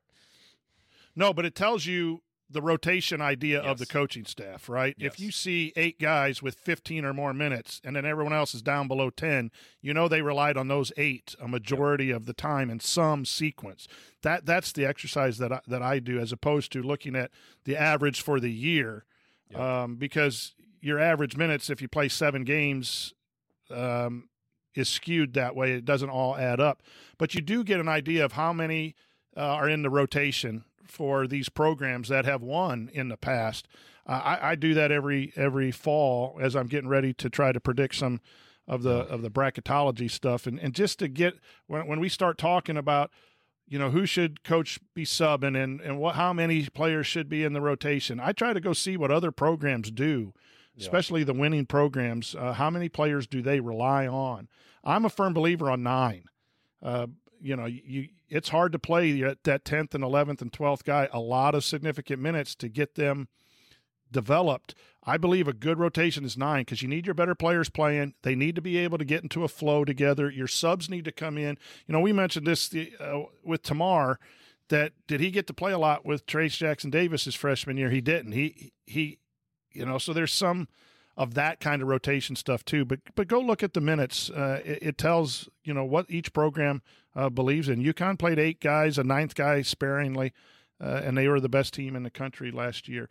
But every one of their guys were right around 29, 28, 27 average. Uh, and, and you see that your best players are going to get 25 or more minutes a game, and that's why they're the, your, the, the best players in the program. All right, last question on this exercise. Where are our picks most at risk? In other words, if we're going to be wrong, where are we most likely to be wrong? I think there's a couple obvious ones that jump out. One is Jakai. If he's fully healthy, he's going to play more than two minutes Right. a game. But that's we're just kind of making a guess there. So forget about that one. I think the two places where we could be the most wrong. One is Mgbako. If Mgbako is a badass, Yep. he'll play 30 plus minutes. Um, Correct. He he'll play a lot. So we're being a little bit conservative with him uh, at 26. Again, I think that's fair for a projection, but we could be wrong. And then I think the other two guys that jump out would be CJ and Caleb. Now I think if CJ is a lot better than we think, he's got a clear path to more minutes because there just aren't that many people blocking him. Even if Caleb makes a big jump, I don't know how his minutes get a whole lot higher than 15 with Mgbako there, you know, and then the guys that you have at the four. I think it would be much harder for him to get a big jump in minutes than CJ, even with a similar level of growth. So to me, the two places where we're at risk, I think, would be Mgbako and CJ, who, if they're better than we think, they're going to get more minutes. Just that's Let me add a go. third area. I think the two post players can see minutes go down. And we might be too high on Malik and Kel'el, even if they're having, you know, good, decent seasons. those other guys are talented enough to take some minutes away. And that might be for me wishful. I want Malik to have that great sophomore year because he's from Montverde, and I want Kel'el being a top ten guy that he was before he went to Oregon and struggled at Oregon. But there's still some question marks with both of those young men on where they're at at this point of their careers. Where maybe with the veterans and Sparks and Walker, those minutes get evened out a little bit. So that would be the third place where I think you might see a you know three or four minute you know deduction there. And that's where, Jerod, you could fit if uh Mgbako goes down and plays some four. When Banks, you got Banks and Mgbako, that's where you could see Mgbako go up to 30, uh, Banks go up to 20, and then Reneau down to 20, and Ware down to 20. You know, that can be a mix too, because all of those guys are real close, in my opinion, with Banks being the, the guy that's the fourth of those list but that's three, four, and five spots can all kind of be worked together there. Uh, it goes back. The biggest question for me though is spacing again. Can Mgbako space the floor? Can Ware I believe can do it? Can Reneau? Uh, can we get away from the double post that we had uh, with our two Yeah. post players last year? And, and does Indiana go away from that? But this is, I think you made a great point, and, and I want to restate it. I believe CJ Gunn and Caleb Banks are going to be significant uh, parts of this Indiana basketball team. So saying they get 14 and 15 minutes isn't saying that they're not developing or we've heard something. It's just that when you're the backup, you're going to get backup minutes, and that's usually anywhere from 12 to 20, depending on who you're playing, injuries, and all that kind of stuff. So we've kind of split that difference. If they're playing Yeah. 14 or 15 minutes, they need to be good Yes. because you can't be bad in those 14 and 15 minutes uh, playing that uh, that important a role because then you got your starters being overextended. And I thought at times last year, as great as TJD was and as great as Hood Schifino was, there's probably some time where even Woodson would say, we just overextended them because we had to due to X's Yeah. injury and, and some other players like Geronimo not fully playing. So uh, yeah, I'm still sold sold on CJ and, and Caleb uh, as big parts of this basketball team next year. this is you know this is how college basketball used to go when you know guys developed for a couple of years before they took on starring roles. They're just they're on the right path. I think we as fans have to maintain patience with them because we're all so excited and like them so much. But all right and again you know this is an average of the entire season you know uh, you know people saying um you know maybe sparks and walker are a little bit heavy on minutes they might be, but I think those guys are also going to play a lot in the non-conference, and that's going to help bring those minutes up. And then, you know, again, they're experienced guys, and we know Mike Woodson will default to those guys. And with so much youth in the front in the starting front court, I think we may end up seeing them more than we think. So anyway, lots of time to discuss this the rest of the offseason. But we just wanted to do this fun exercise, and we encourage you to do it. So if you do the exercise on your own, uh, if you're in the community, maybe we'll open up a thread where everybody can post their own minutes projections. Uh, if you're not, shoot us a note on Twitter because we'd love to see, especially if you differ greatly on one of these players. Um, let us know uh, where your minutes came out. You know, it's really we got everything even for the starters except for X, and we got almost everything even for the bench. I mean, I think we really, really kind of made some tough decisions here. Yeah. yeah, really. Also, You I saw a question in here. 11 to 15 on the bench and, and 25 to 31. Boy, we really we're out on a limb. It's We're taking know, some risks. I know it's hard projecting this stuff. That's why everybody should do the exercise because it's difficult. Um, Van Passerman, what if Bad X shows up? Well, Gabe's going to play more, and we're probably not going to win that game. I mean, that's we'll get to this, but we we need X this year. X needs to be good uh, often. Quickly on that, be patient with X. When you sit out a year and really couldn't do any basketball stuff, um, and we know that he wants to win so bad, he's gonna he's gonna be have some games where he tries too hard, a- and we've seen that throughout his one season. He's settled in as the season goes on. We need to be patient, patient with X because we want good X in February and March. We don't. Yeah, we kind of need him in November and December, but uh, we'd rather have good X. Uh, you know, down the stretch. Be patient with them because it will Everybody write this down. to knock off the rust. Write this down so you can remind Coach on November 13th when he's mad at X in the postgame show. Remind him that we that he said to be patient. no, you're right. You're absolutely right. Um, all right, coming up on Assembly Call Radio. That was fun. Now we'll do something else that's fun. We'll jump into the mailbag. Got a bunch of fun questions uh, from our community members, and we will answer them next. Stick with us on the Assembly Call.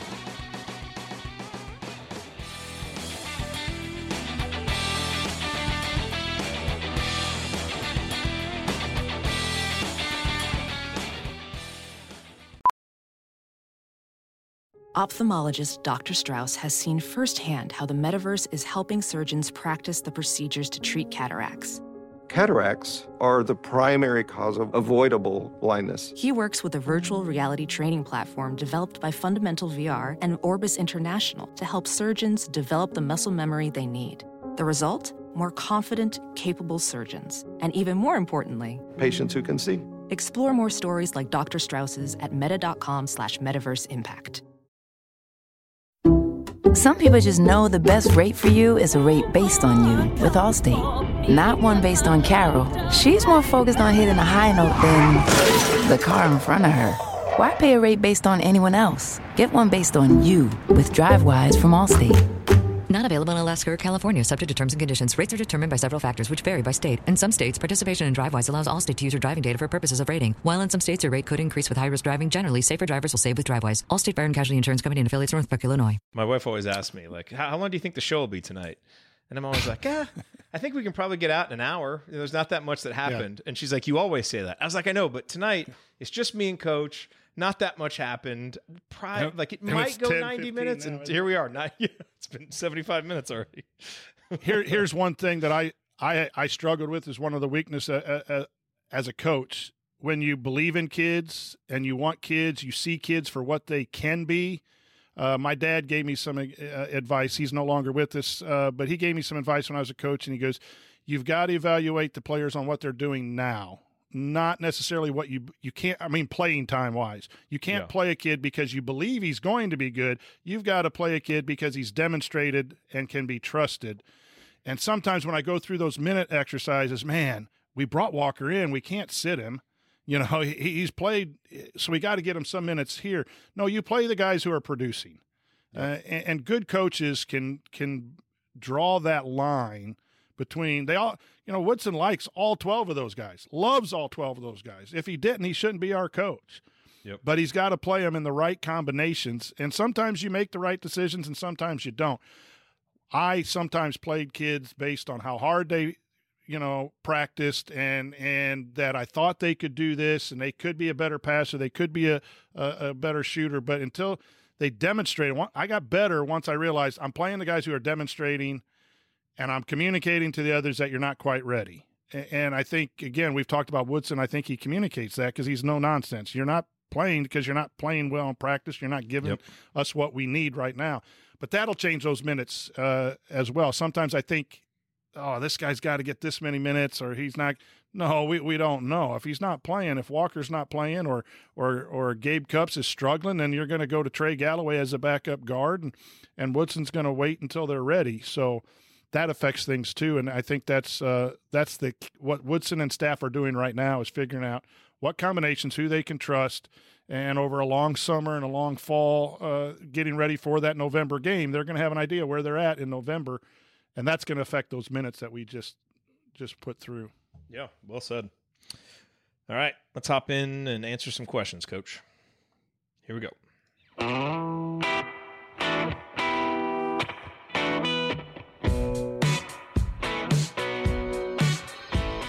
Ethan Happ, and I never listen to the assembly call, especially the episodes that Ryan is on.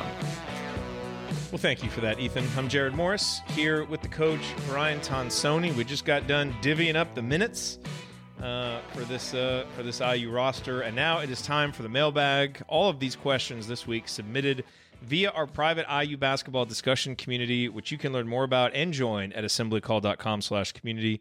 Uh, so if you heard me talk about the newsletter in the last segment, the community is everything. That's you get access to everything that we do, um, and there's conversations going on in there every day, all day, uh, even during the off season. It's just a great place to go uh, be with serious-minded and supportive IU fans like you. Um, just you know, it's a good extension of the chat mob, which is what we want it to be. Um, so come check it out, assemblycall.com/community. And uh, just a reminder make sure that you are subscribed to our friends at Doing the Work. If you haven't subscribed to them yet, uh, they've got an interview with Chloe Moore McNeil in their uh, recent archive. They've got another episode coming up soon. Lots of exciting stuff happening with the women's basketball team. They're taking an overseas trip. They've had some recruiting commitments. Uh, and obviously, based on what happened last year, big expectations for this season. Uh, and so, Kathy and Jeff will be breaking all that down here moving forward on Doing the Work. All right, coach, let's get to these questions from Matt admittedly a self-serving question, but do you see IU playing any more preseason games out west, uh, i.e., the Vegas Clash against Arizona, which you were at, Coach, uh, for the Hoosier fans living in the Mountain States? Uh, so, just to add context context to that, this season Indiana doesn't have a game on the West Coast. We're playing in the Empire Classic at Madison Square Garden, and then we scheduled uh, a game against Auburn in Atlanta, which I believe is just a one-off. I don't think there's a second game, and it's not a home and home. Uh, and so I think moving forward, that's what the schedule will look like. You know, opportunities like Maui, when they come across, Indiana will take. Obviously, it's been discussed that the Indiana Kentucky series may resume. You know, we'll kind of wait and see on that. But there's no more Big Ten ACC Challenge. There's no more Crossroads Classic. There's no more Gavitt games. Um, and so we'll see if, you know, the Big Ten Conference decides to get another challenge. But now it seems like Indiana really wants to put itself in a position to have these high profile games, the home and home against Kansas. You know, with the amount we're recruiting in the South, that's one of the reasons why we went down to Atlanta. Um, I think it's very clear the staff already has connections on the East Coast and wants to continue recruiting kids from the East Coast, like Dylan Harper and like Boogie Fland and like Mackenzie Mgbako and all these guys. So, to answer this question, my guess, based on the recruiting footprint of the staff, is we would default more to you know, home and home series like we have against Kansas, games out in New York or out east, maybe in the South, and then games out west would kind of be next in the pecking order. So I wouldn't, you know, kind of expect them to happen on a regular basis, but there may be opportunities like the one with Arizona for it to happen. Um, so it's you know it's always difficult. Those things can change so much. But I guess the best answer is I would think games out west would be lower on the pecking order based on where we're focusing our recruiting efforts. And make no mistake, those scheduling decisions are made in large part uh, because of recruiting and getting exposure in the areas that you want to be. Um, you know, and obviously they want to get around to different places for the fans, uh, but you also have the NCAA tournament and other ways that that can happen. Do you do you get any other sense, Coach? Or do you think that's a fair assessment? No, I, I, I totally agree. A lot of it's about recruiting. I wouldn't be surprised if we don't have more games uh, in New York City, Brooklyn, uh, Washington D.C., th- those types of, of games, and, and, along the eastern coast, uh, and, and, then maybe in Florida too. Uh, you don't hear too many of the the one off games being held down there, but you do want to go where you can be seen and and you get that coverage. But the West Coast is also good for your fans. Like it was a great great trip to do that. So you won't say no to that. But I do think I agree with you in the pecking order of you'd prefer to go here, you'd prefer to go here, get some good teams into Assembly Hall, and then if it presents ourselves, we'll go to you know uh, Arizona, Phoenix, some of those places, so fans can make going to USC and out- out UCLA. uh, yeah, on, on a regular basis. Uh, so I do I do agree with that. I do. I, I'm old fashioned. I, I like games being played on college campuses, but I get where we're at right now. You do need to recruit, and, and we have been behind the Ohio States, the Michigan States in playing in some of these big, Yeah. you know, types of games, and we need to reclaim that spot too. Uh, it's not Michigan State's conference, it's not Ohio State's conference, it's Indiana's conference, and if anyone's going to be invited to a four-team uh, you know, yearly thing, it needs to be Indiana playing UCLA and then the next year playing North Carolina and, and doing those types of things. We need to get in those events now that we're out of the crossroads. So unless something like that pops up out west, I, I do agree with that pecking order. I think Ryan's first time ever hosting should be the first Indiana USC postgame show that we do. I think that would be very appropriate. Let make him host that one. I, I'll probably be dead by the time he hosts the show. and I plan on living for another 30 years. yeah, exactly. Uh, all right. Uh, next question from Rob. If you could pick three of the current targets for 2024 right now, who would it be? He says mine are Derek Queen, uh, Harper, and uh, Liam McNeely. I think Flory Bidunga has other plans. He has his official visit coming up with Duke, where a lot of people think he's going to end up. Uh, he says, I think we only pull one of the combo guards. That'd be Dylan Harper, Boogie Fland, and Jaden Mustaf. Uh, do you have a uh, a top three? I think Rob, lit, you know, Uh, his choices are pretty good right now. I would say. I I will say this. I, like I said, I, I follow this, but I'm not really interested until they commit or they get you know the visits and all of this kind of stuff. We got the visits coming. The last uh, this last week has been really good for for Indiana. So I don't have favorites. Um, the McNeely kid seems like a, a, guy that you really want in the program. Uh, I don't know a lot about him, but I think he he is an all around player. You're going you want one of those bigs. If it's not um, Bidunga, get Queen. So I think Rob is right there. You want that guard, that combo guard. You want that that shooter, that scorer, that slasher, and you want a big in that class. And if you can get those top kids in that class, that's a heck of a class. So I think Rob's right on with where he's going with his favorites. And so I'll just you know piggyback on, on his favorites. I think if you get those three. Uh, I do like Queen. I like the Mount Verde uh, connection. I think those guys come in ready to play, uh, and um, you know, so it's one of those where Bidunga has a motor and a huge upside because he's just started playing a few years ago that you can't pass up. Uh, so, and, and I coached against him, so you kind of want to see if if I was leaning that way, but some something says that Queen might be the better player for Indiana. I mean, they're just they're two totally different styles. Right. I mean, Bidunga right. is rim protector, rim runner, transition, Rebound. But doesn't Yeah. have a whole lot of offensive skill yet. And Queen is a below the rim type player with just a ton of skills. Um, Yeah. And I know you know because of that, it's kind of soured people on him a little bit, just because you know we've spent the last four or five years kind of playing with two bigs, and it felt like we want to get away from that. But you know, again, I, I kind of go back to watching the NBA Finals, and I don't say this to compare the two players, but you know, you watch how a guy like Jokic, who doesn't have that athleticism, but can just control a game because he understands angles, because he can pass, because he has ball skills, because he has good footwork, like all of those things. And you know, in a lot of ways, that's kind of what Malik Reneau brings to the table, and I think Derek Queen brings a lot of those things. So you're going to be giving up some rim protection, and it's not going to be the athletic force that we've been used to having down low but you just have to switch your mind a little bit and it's just a different formula but that guy can still impact basketball games in a huge way. So i've gotten more a lot more excited about him as a potential recruit in addition to the fact that it seems like indiana's in a really good position for him. So i'm with rob. You got to get one of harper Fland or mustaf that right there kind of anchors the class as your you know lead ball handler with x gone and all those guys project to be able to step in right away and play. Uh, liam mcneely queen and then see who else you can get. If you can get a Tyler Betsey and one of those other wings that can shoot, even better. Uh, okay, this was a fun one, and I probably spent way too much time today going over this and trying to find an answer. But this is from Jeff. Probably could have taken an entire episode on this one question. He says, starting in the 70s, picking one Indiana player from each decade to present day that would make up a starting five.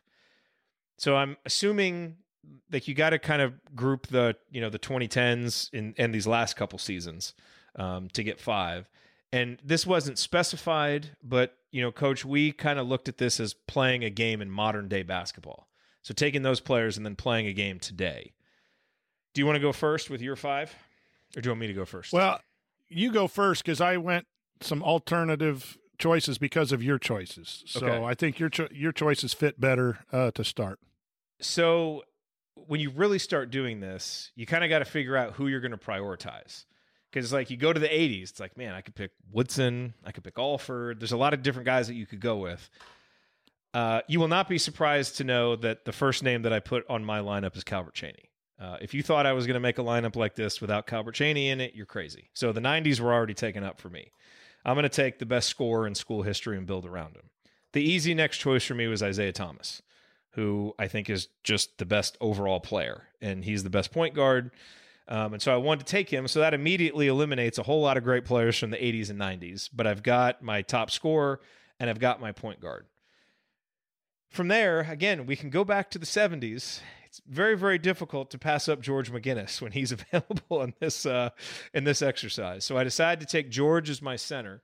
And so I've got Isiah, Calbert, and George. What I need is a little bit of outside shooting and some defense. And so I decided from the uh, from the aughts, you know, I I, my, I thought about going with Jared Jeffries. You could go with DJ White if you were building your roster in a different way. But I went with Eric Gordon. So I've got two freshmen who we didn't get to see a lot, um, but you know, guys who turned in two of the best freshman seasons in school history, and George McGinnis and Eric Gordon. And then for the tens, boy, that was a tough one. Yeah, you know, you got Zeller and Oladipo and a lot of those guys. I went with OG um, because I thought OG would really fit with this lineup because he can, you know, just be a guy who can score on putbacks and you know just kind of you know spacing the floor, shooting threes. Uh, but he's going to be your defensive stopper, you know, who can guard one through four, um, uh, you know, while not needing the ball uh, a lot on the offensive end. So that's my lineup. I've got Isiah, Eric Gordon, Calbert Cheaney, OG Anunoby, and George McGinnis.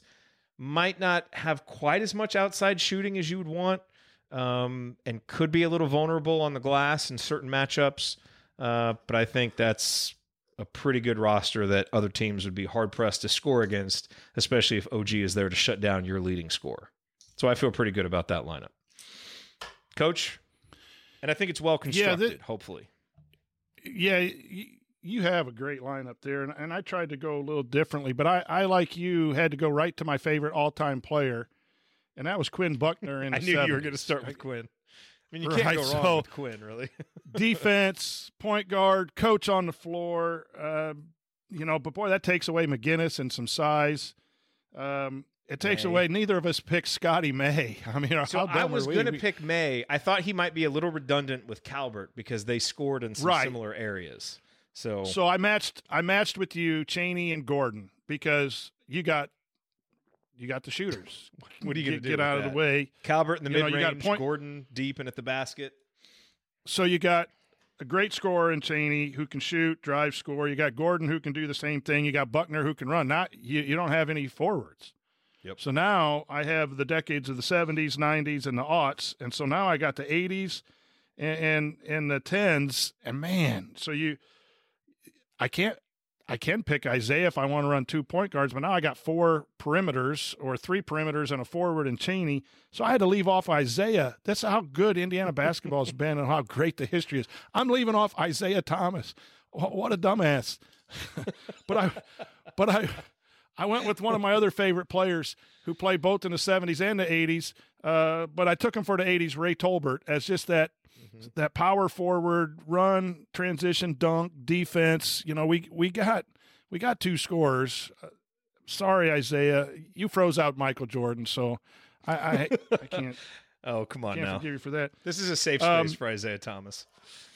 the the uh and then I went uh with with Zeller too as my five uh, because he he was really as good as Oladipo uh, and Watford and all of those guys. When Zeller came, that really completed that team uh, and started to run there. So that was my five uh, in the tens, and and I left off Oladipo, a Yeah. double dumbass. I mean, no Isiah, no Oladipo. I mean, that's we're deep. We have a deep history. deep. We need to get thing. back to that. I know. We need to get back to that, right? In my first lineup construction, I had Zeller in it, and then I went a different way in the 70s.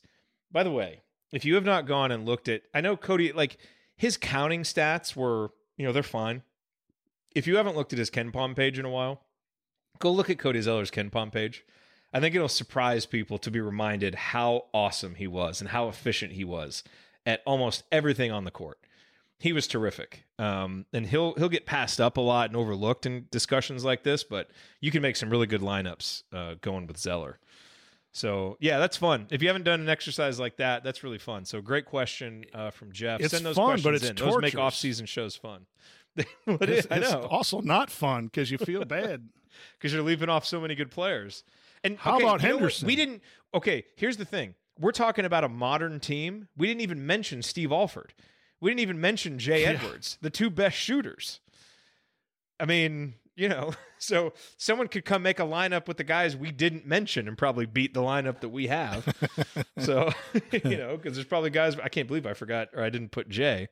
I guess I could have put Jay in the 80s, or no, he was in the 80s. So, but then, but that's the thing. You take Isiah, and he takes out that whole decade of all these other awesome players. So, Well, same with Cheaney thanks, too. You, you know, Henderson would have been nice post presence, right? Yeah. I know. Brian Evans would be a great connecting piece on a lot of great teams. Like if you could have Brian Evans as your fifth guy, he'd be ideal because of his ability to make shots and pass. But you can't if you have And Calbert. how about just all around stud, do everything AJ Moye? You can't pick him because you got I know. Gordon, I right? know. I know. Um, okay, so that was fun. We could spend all Thanks a lot, Jeff. But yeah, thank you, Jeff. uh, Jim says, will Appreciate Woody, it. will Woody attend the NBA draft? I'd be shocked if he's not there. So we'll go with yes. Here's another really interesting question. We'll spend a little time on this from JD. What is the thing you strongly believe about next year's IU team that you think is farthest away from the general feelings of the team? This is a really hard one to answer, but I'm glad he gave us very specific parameters for this. So I'll let you go first, coach. What do you strongly believe that you think you're kind of out on a limb on based on other stuff that you've read or other discussions you've Yeah, had? I I'm going to go an interesting way first because this is a pro. Um, I haven't heard much discussion about this, but I think Indiana's going to be a much better rebounding team because of their athleticism and size. They were like 205 in giving up offensive rebound percentage on KenPom, I think uh, I looked, and they were only 195th or something in getting offensive rebounding percentage. And got worse I think as with the Mba- went along. Mgbako and, and and now you know you just had players that couldn't go rebound uh, last year just because of who they were, and now you're going to have guys that can go rebound. You just look what Banks did in the limited time. How many times he went and kept the ball alive on the offensive glass, tipped it somewhere. Uh, you got Mgbako who could probably go do that too. It- you know, a lot of rebounding is go get now, block out, hit, and go get. Well, you got guys now that are going to be at the rim or above the rim type of players at the three, four, and five spots wherever you slot them in. So I'm really high on this rebounding, which is going to help uh, in both getting some more points and preventing points. And I think that might be a key. And I don't hear a lot of talk about that. We're not too deep into the season, but that's one where I think I am very, very high on uh, that. Um, but the con would be defense. Uh, I, I know you put some things Ooh, in here and what you said. I don't want to. I don't want to copy. Um, I, I'm. I'm not sure we're going to be as good as we were in the previous years, and I don't think we were really great. We were what 45th, 40th in KenPom last year. It struggled a little bit. I think the I am worried a lot, even though we got that rim protection and where I'm worried a lot about fixing seven, eight, nine guys together that haven't played into a defensive system. A lot of times it takes a lot of time and effort. There's not a lot of returning uh, players. You got Trey, but he struggled at sometimes. We got X who will put ball pressure on, which should help the defense. But again, that overall, that positioning, and you have questions. Can Mgbako guard that three the way he needs to in college? Can Reneau, uh, you know, guard somebody and stay out of foul trouble? What's Gabe Cupps going to do when he comes in? So I, I probably am, am a little more worried about defense than a lot of people uh, might be. And that's, again, the list of things that you're going to say. I agree 100% with, with everything that, that's on your list as, as well. But one, one pro, I think we're going to be a better rebounding team than people might think or even pay attention to because no one talks about rebounding. And then the con is I, I think I'm really worried about the defense. We do on this show. We talk about rebounding. We talked about it Right. a lot, and we've talked about it now. I'm I'm with you on rebounding. It's weird to say that you're gonna we're gonna lose the best rebounder in school history from a numbers perspective, Trayce Jackson-Davis, and become a better rebounding team. But I'm very, I won't say certain, but I feel very confident about that. so the thing for me is, and look, I'm I'm very high on this team. I think this team has a really high ceiling. I like a lot of the players. Very excited, but I am a little bit worried that kind of just the aggregation of talent and saying McDonald's All American and McDonald's All American and five stars and all these guys and the warm feelings we have about CJ and Kaleb and all this stuff you know, as we kind of talk ourselves into this in the offseason. I think it's overshadowed and the fact that I think we will be good by the end of the year. Like I think this is a team that is should be able to make a run in March.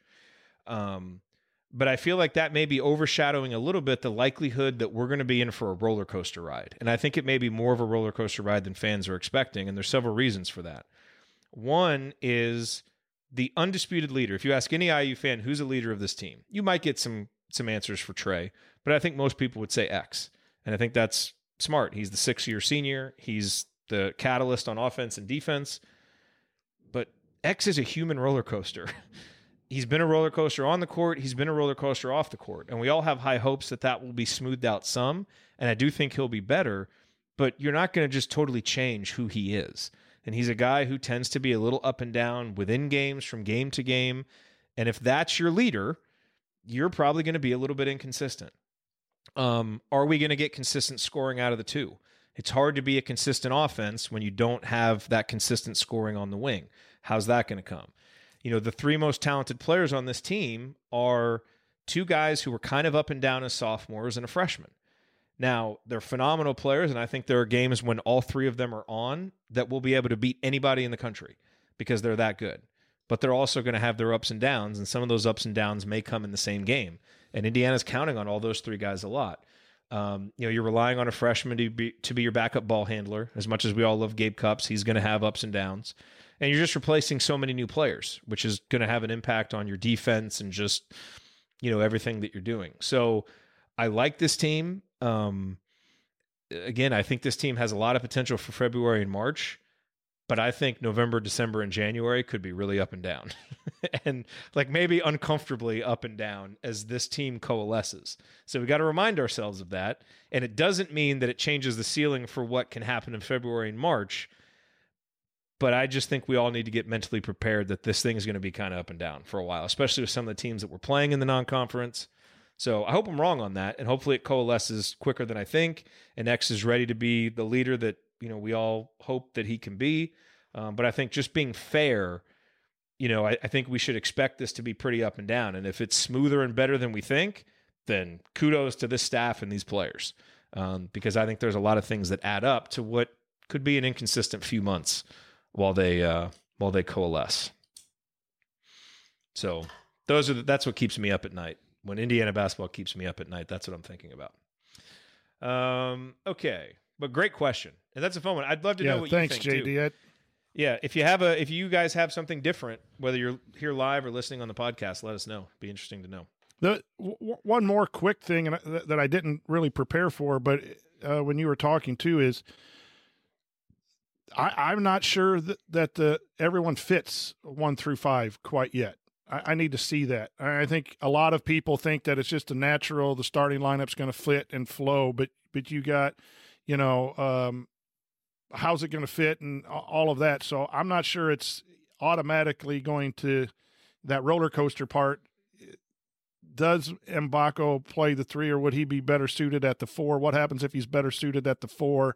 Well, you know, I, I think there's a lot of questions. So I don't think it's everything's a mesh yet that might, you know, uh, be a little different than most of uh, Hoosier Nation and Hoosier Twitter uh, might think because of those labels you said of the the, the talent and, and the individual. Uh, the parts are really good, but yes. is the whole there uh, as we all believe it is going to be? And when is that whole going to show up? Is it going to be February, March? Are we going to have done enough to get to a spot in, in February and March? Uh, that that is a big question mark that I'm not sure a lot of people are are questioning, uh, like I am. Yeah, and that's not meant to throw cold water on things. Remember the context. Remember no. when we entered the off season, our discussion was: Would you take Illinois' season last year as the floor? Like if you could lock that in, and we all said yes because that would keep the momentum going. I think we're going to be better than that. So, as much as I think it's going to be a roller coaster, I think we're going to be better than Illinois, which was what, 11, 12 wins in the conference, a nine seed. You know, that would be fine. And if this team does that, all right, none of us are going to be overjoyed, but at least you keep the momentum going. I think this team's going to be better than that. So, just, you know, uh, that that's not what I'm saying, but I do think there's going to be some ups and downs to get there. Uh, but I but I think you know you got a lot of talent. I think you got a lot of good guys, and I think they will coalesce. And I think this coaching staff has given us reasons to have some confidence, you know, in their ability to you know kind of guide a team through some ups and downs and smooth it out and get them better, playing better toward the end of the season. So that's my my hope for what this team does. All right, coach, let's do one more question here and then get out. Uh, from JD, what Big Ten team do you secretly like, even though they've made Indiana's life difficult in your time as a fan? Uh, I'll answer this first. It's Michigan State. Um, I know we all have our quibbles with Izzo and all these things, um, but I've always just appreciated the way that they've played. I've found that I just kind of like some of their players, um, and probably a little bit of jealousy in that they kind of became the program that Indiana was, uh, and so I you know respect that about them. Um, and whatever jokes you may have about Tom Izzo being a whiner in post game press conferences when he loses, which he undoubtedly is, uh, he's also a great basketball coach uh, and has put together some really fun teams that play the right way and you know have gone on some some fun runs in March. And honestly, you, you want to know the depre- the most depressing thing about this is the fact that I have found myself too often in March needing a team to cheer for because Indiana's not playing and there's Michigan State going on another run, and I kind of like cheering for the Big Ten, and so I end up cheering for Michigan State. And if Indiana had been in those tournaments, I wouldn't have been paying attention to them. So it's a credit to them for being good consistently and a reminder of the wilderness that we've been walking through for the last two decades. So Michigan State is my answer. It is also my answer as a as a team and program for a lot of the very reasons that you said, Jerod. I am more now in the last five or six years, basically because of the bracketology stuff and being able to go to the Big Ten meetings and hear coaches talk and go to the games at Illinois, Purdue, Bloomington, and hear a variety of coaches. I'm more aligned with the coaches. Uh, coaches I like, but want to beat uh, when we play them. And then I, I, like to hear what they say and, and what they're doing. Um, and so that's, you know, for me, uh, I know I catch a lot of grief for Underwood and Pikiell and Shrewsberry and Izzo but there's a lot of good coaches. Even the coaches I don't like, uh, like Fran, does a lot of good things offensively. There, the Big Ten, we are fortunate enough that there are a lot of good coaches.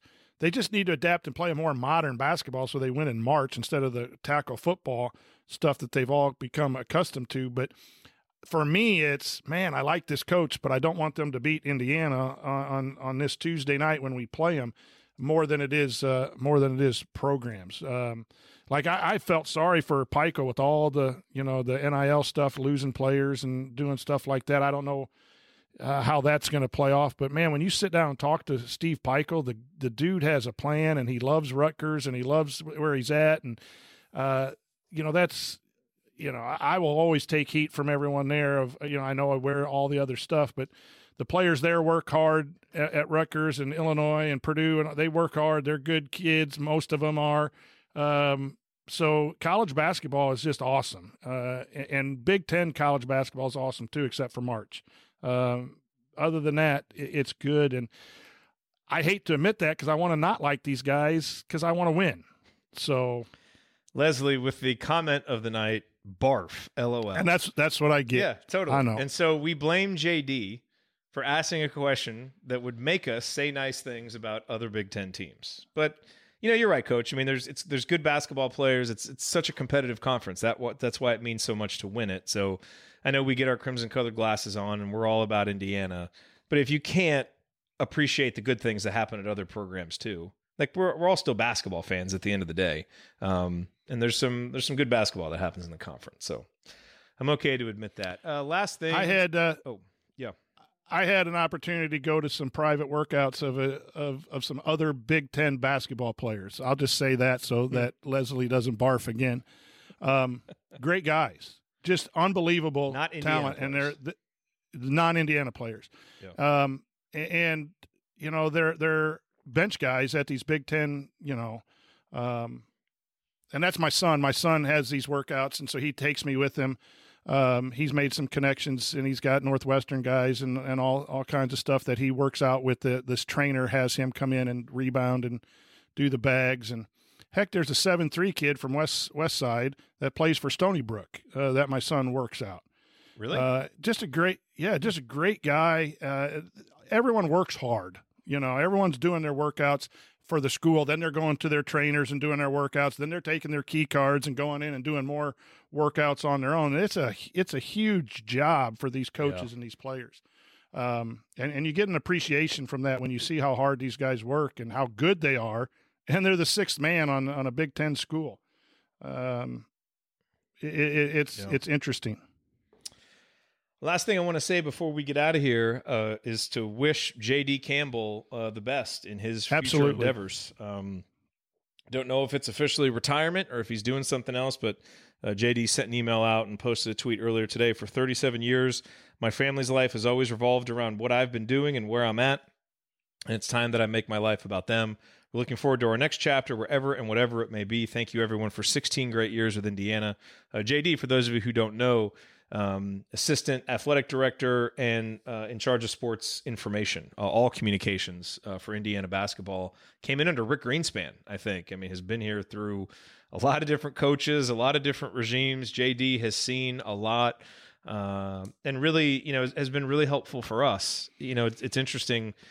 You know, when we started in 2011, you know, a fan based podcast wasn't going to get an audience with the communications, you know, director at Indiana. Um, and over time, I think he grew to at least appreciate the fact that, you know, we had the best interests of the program in mind with our content and was much more open to talking with us and, you know, help us set up. I mean, you know, last year we got a chance to interview Coach Ya and the community, you know, and that was set up through JD. Um, and so just appreciate him you know, kind of, you know, believing in what we do and helping us out like he did for so many. You know, a lot of people have stories of JD helping them out. And uh, so just wish him well in whatever he's doing next. You know, he had some, you know, some health issues that cropped up. And so I'm sure that was part of the calculus for making this decision uh, and just being able to move on to the next phase, spend time with his family and put in a lot of, a lot of hard work and a lot of years at IU. And so he's earned that. And so JD, we wish you well. And we thank you for the help that you gave us over the years. Absolutely great guy, um, and, and thankful for all that he's done, allowing uh, us to have media uh, access, uh, especially, and then coming up and saying hello. I'm I'm the low guy on the totem pole as far as media and concerns for him, and you know I was at the Illinois game. He came up and said hello, and and he's just a class person. So best uh, best of luck uh, in in your retirement, and and hopefully uh, all, all your health is fine and and uh, we look forward to seeing you in Bloomington at some point uh, as a non-employee. And if you ever want to tell Buy some stories, we know a podcast. Yeah, come on the show. Share some stories. Man, he has got some stories, I'm sure. A lot of good stories. Uh, all right, that's going to do it for us on this week's edition of the Assembly Call. If you want to see us do the show live, join us at assemblycall.com on Thursday nights for the live broadcast of our Assembly Call radio recording. Thank you to Bob Thompson for producing our music. Thank you to John Ringer of rigdesign.com for designing our logo. And thank you, as always, for being here with us. We'll be back to talk IU hoops again with you next Thursday. Until then, Take it from me, Thomas Bryant. Keep your elbows in and your eyes on the rim. Go Hoosiers.